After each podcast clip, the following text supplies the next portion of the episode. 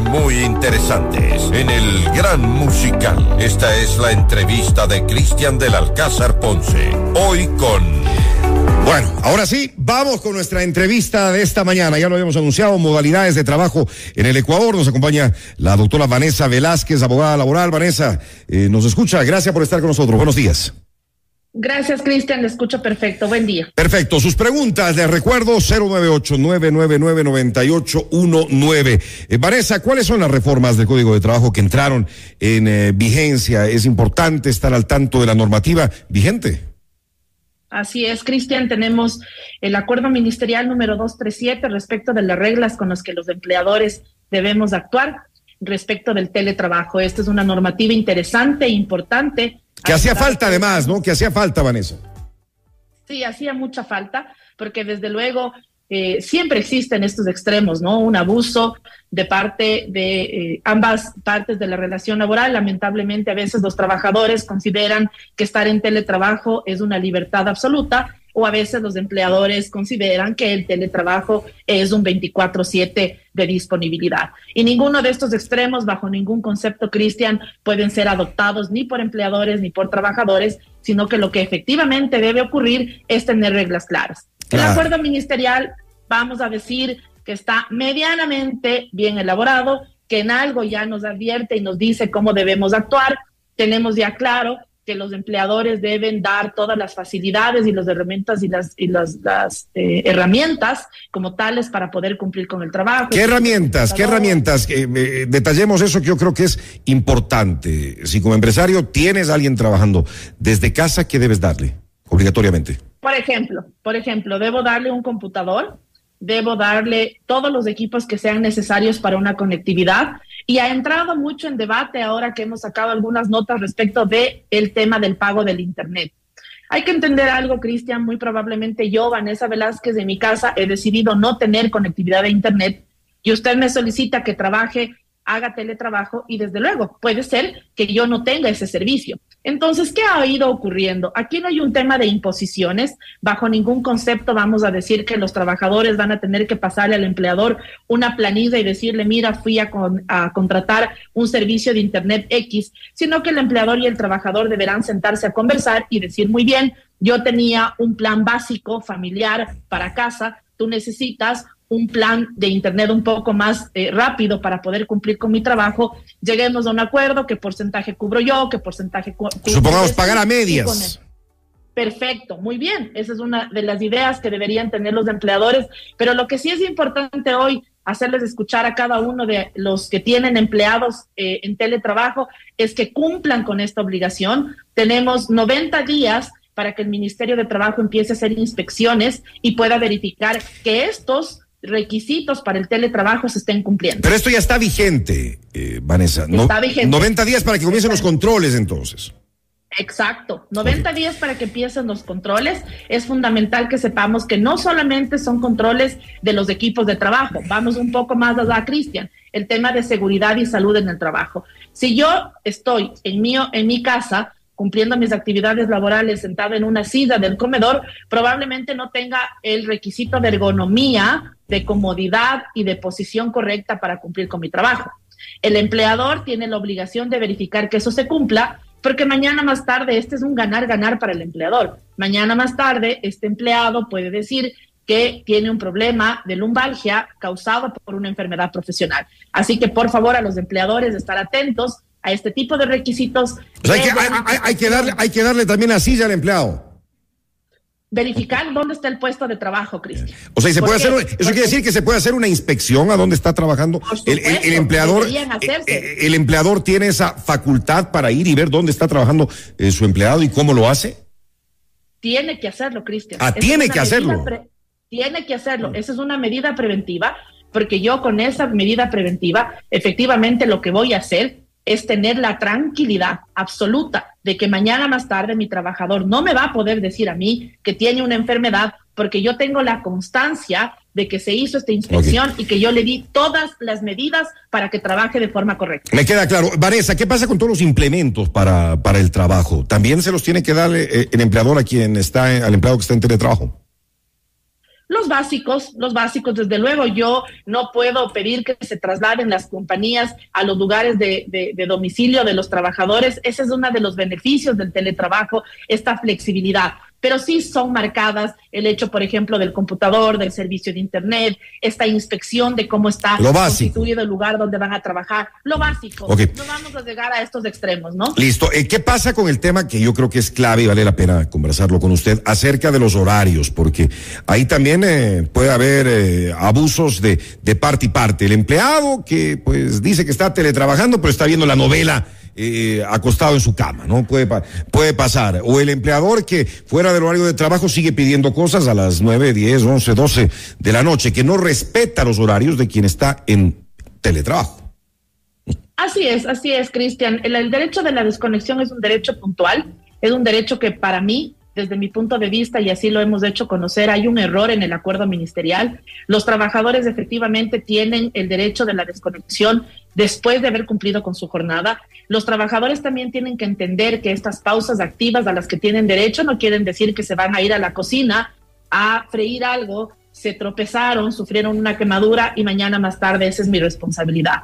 Por eso yo digo que las reglas en el acuerdo ministerial no están tan perfectamente definidas, pero sí era muy importante tener por lo menos este instrumento para casa adentro, más bien los empleadores, sin tener que seguir esperando que nos den los acuerdos ministeriales idealmente elaborados. Casa adentro, sí los empleadores sentarnos a revisar qué debemos hacer correctamente para mañana, no que el teletrabajo no se convierte en un malestar, sino en un beneficio de las dos partes. Y los horarios tienen que estar clarísimos. Ahora, a, lo que iba, los controles, ¿cómo controlamos que realmente la persona esté trabajando? Ah, hay, eh, por suerte, la tecnología ahora ya ayuda con, con algún tipo de sistemas para hacer eh, mediciones y poder llevar los controles de quien no está físicamente.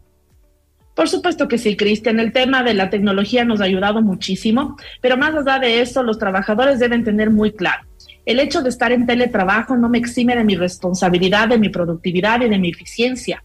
Yo voy a ser igual medido por mi empleador. Eso quiere decir que podría yo ser objeto de un trámite de visto bueno si no estoy cumpliendo. Muchos pensaron que en teletrabajo esos controles no debían existir y eso es falso. Si yo logro ver que las horas de conexión de mi empleado no son las correctas, yo puedo tramitar un visto bueno. Si se puede tramitar el visto bueno. Por supuesto. Y, el reglamento de trabajo interno sigue siendo también para quien esté en la oficina o está fuera. Por supuesto, desde luego. el, el reglamento interno está en plena validez y por eso, inclusive, les invitamos a los empleadores a que hagan una actualización. Si tienen muchos trabajadores o un equipo fijo en teletrabajo, que dediquen un eh, capítulo especial del reglamento interno respecto del teletrabajo. Muy bien, tengo algunas preguntas, así que vamos rápidamente porque se nos termina el tiempo. Doctora Vanessa Cristian, buen día, eh, una consulta, por favor. Si tengo un contrato a medio tiempo y de repente me bajan a pagar por horas, ¿sobre qué sueldo me calculan la hora? ¿Sobre el básico, sobre el tiempo parcial? Y este tipo de cambios de trabajo parcial, ¿ahora son legales? Nos preguntan. A ver, primero, el, contrato de jornada parcial está en plena vigencia. Yo tengo que haber eh, dado mi voluntad de terminar mi contrato de tiempo completo para firmar uno nuevo por jornada parcial. Si me han cambiado de tiempo completo a jornada parcial sin mi disponibilidad, sin mi decisión y sin mi voluntad, eso acarrea un despido intempestivo. ¿Cómo se calculan las horas suplementarias extraordinarias? Siempre base a la remuneración que yo percibo. Si yo percibo un salario más allá del salario básico, será esa la base. Demos un ejemplo, 500 dólares. Y si yo tengo un salario de jornada parcial de 300 dólares, tendrá que fijarse mi hora suplementaria extraordinaria por 300 dólares. ¿De acuerdo? Perfecto. Esa será la base de cálculo. Acá nos dicen, buen día, tienen que, tienen que poner cámaras para controlar el horario. ¿Es esto posible? Me imagino que no, poner una cámara a quien, a, quien está en teletrabajo en su computadora, o sí. ¿Qué dice, qué, qué, qué dice el, el reglamento y estas reformas al Código de Trabajo? Es muy importante, Cristian, entender que el tema de la violación a la privacidad no se puede dar, pero otra cosa son elementos de control. Yo quiero que eso sí es una delgada línea que a veces los trabajadores piensan que se están superando. Si yo dentro de los protocolos de control del teletrabajo pido que esté activada una cámara para poder ver que esté cumpliéndose en el lugar que yo hice la inspección, que además necesito la conectividad a través de este sistema y que mi sistema de control tiene una cámara y existe la aceptación del trabajador, ahí no hay ninguna violación y se puede hacer y es perfectamente legal. Ok, perfecto. Hola Cristian, excelente programa como siempre, por favor nos pueden repetir cuál es el acuerdo ministerial Es el 237 que está dictado por el Ministerio de Trabajo. Perfecto. Eh, nos preguntan acá, eh, consulta, ¿hasta cuándo va a estar vigente la famosa ley humanitaria decretada por el gobierno de Lenín Moreno, donde eliminaron realizar horas extras o es política de cada empresa? ¿Cuáles son las nuevas leyes que entraron en vigencia en el sector laboral? Eso es política de cada empresa. Primero, ahí hay un error. La ley de apoyo humanitario nunca eliminó las horas suplementarias extraordinarias. Lo que hizo es generar una reducción del tiempo de trabajo. Así que definitivamente no es que están eliminadas bajo ningún concepto. Así que que por favor los trabajadores estén informados y de igual manera los empleadores. La ley de apoyo humanitario va a estar vigente por siempre hasta que sufra una derogatoria. Lo que ocurre es que las disposiciones de la misma en muchas de, de las ocasiones han sido mal interpretadas y eso ha generado un descontento con esa ley que al final nos ayudó a sobrevenir la pandemia. Ah, no, si no imagínese cómo estaríamos y cuántas empresas más de las que quebraron Hubiese ya no existirían, claro. Hola, Cris, una consulta. Si manejamos una manera híbrida por picos altos de trabajo, en esta modalidad también se debe validar el tema de la silla y el Internet. Sí, por supuesto que sí. Esta modalidad híbrida me encanta porque eh, la ley la considera un teletrabajo parcial. Ahora está de moda la palabra híbrido, pero sí, si yo tengo este mix entre teletrabajo y trabajo presencial, desde luego que tengo que verificar. Las empresas tienen siempre su departamento de seguridad y salud en el trabajo, tienen vigilancia médica, entonces aperturen las fichas, tengan la información para que no tengan sorpresas posibles. El trabajar en esta modalidad de teletrabajo, teletrabajo parcial, ¿es una potestad solamente del empleador o puede ser una decisión del empleado? Me imagino que no. No, ese es un tema de acuerdo. No puedo yo como trabajador imponerme y decir que quiero ir la mitad del tiempo a mi lugar de trabajo y la otra mitad del tiempo que quiero quedarme en casa. Eso es un tema de acuerdo. Eh, si en esta modalidad, mientras estamos en la oficina, cumplimos el horario normal y si es teletrabajo, aumentamos esta jornada, ¿se puede manejar como horas extras? Si es que efectivamente he superado las 40 horas semanales y las 8 horas diarias y hay un trabajo suplementario, es decir, una hora más dentro de los días de la semana en los que he cumplido las 40 horas, puede ser de lunes a viernes o de lunes a sábado, dependiendo del tipo del contrato que tenga, se tienen que pagar. Y si he trabajado un fin de semana o un feriado, tiene que pagarse el trabajo extraordinario. Gracias a todos los mensajes. Se me acaba el tiempo, se me acaba el tiempo. Por favor, si por mi trabajo y funciones paso mucho tiempo en la computadora y se genera una enfermedad ocupacional, ¿puedo pedir que me liquiden como despido intempestivo? No es un tema, no es un tema de liquidación por despido intempestivo. El tema de la enfermedad profesional tiene que ser validada por riesgos del trabajo del Instituto Ecuatoriano de Seguridad Social y lo que va a hacer es que se verifique la responsabilidad o no del patrono. Es decir, si el patrono verificó todas las condiciones que sean ideales para que esa enfermedad no se produzca, y tomó todas las medidas preventivas. Caso contrario, lo que va a haber es un indicativo de una responsabilidad patronal que tendrá que pagar el empleador. Pero no se trata de un despido intempestivo. Una pregunta, ¿es legal que te hagan timbrar la entrada y la salida varias veces? varias veces, no logro entender la pregunta, pero entiendo que si es un control de asistencia tiene que hacerse. Ok, buenos días, por favor, ayuda en caso de que no pagan los sueldos a tiempo. Dos meses de retraso, piden horas extras sin paga. ¿Qué opción tiene el empleado? El empleado puede poner una inspección focalizada en el Ministerio de Trabajo o también podría tener una opción de terminar la relación laboral por un visto bueno por falta de pago. Ok, ¿es legal hacer trabajar menos horas de lunes a viernes y fin de semana, recuperar esas horas sin pagar nada adicional? Eh, sobre todo esto en los centros comerciales, nos dicen. Depende del giro de negocio, depende de contar con las autorizaciones para trabajo suplementario extraordinario del ministerio y depende de cómo esté configurado ese contrato. no siempre tenemos que satanizar las flexibilidades, sino ver lo conveniente que puede ser para las dos partes. Claro, por supuesto. Buenos días. Eh, si eh, me prestan servicios por medio de factura, tengo que tener esas eh, medidas y me facturan los servicios profesionales que tengo la obligación de afiliarle o me respaldan las facturas como empleador. Vamos a ver si es que esas facturas sí pueden emitirse, porque no todos los servicios profesionales pueden contratarse de esa manera. Pero si es un servicio profesional que ha sido bien contratado para su factura, no tienes ninguna responsabilidad porque no hay relación laboral. Perfecto. ¿Me podrían ayudar eh, con la abogada preguntando si es legal la contratación sin beneficios de ley? No, es ilegal. Es ilegal y deben denunciarlo. Ok, eh, por favor, si tengo a mi hija que vive conmigo mayor de edad y da a luz, ¿puede darme permiso sin recuperar? No, imposible. Es mayor de edad, no es cuidado de un menor, no soy la responsable del menor de tal manera que si esta persona quiere ayudarle en el cuidado a su hijo, debe pedir un goce de vacaciones. Ok, estimado Cristian, su ayuda, por favor, ¿cómo puedo demostrar que mi empleador, que me obligó a renunciar y hasta, le y hasta, el, hasta el momento no me paga, me tocaba trabajar los días sábados sin pagar horas extras, el abogado me pide pruebas para demostrar eso y tratar de cobrar mi indemnización. No sé cómo hacerlo.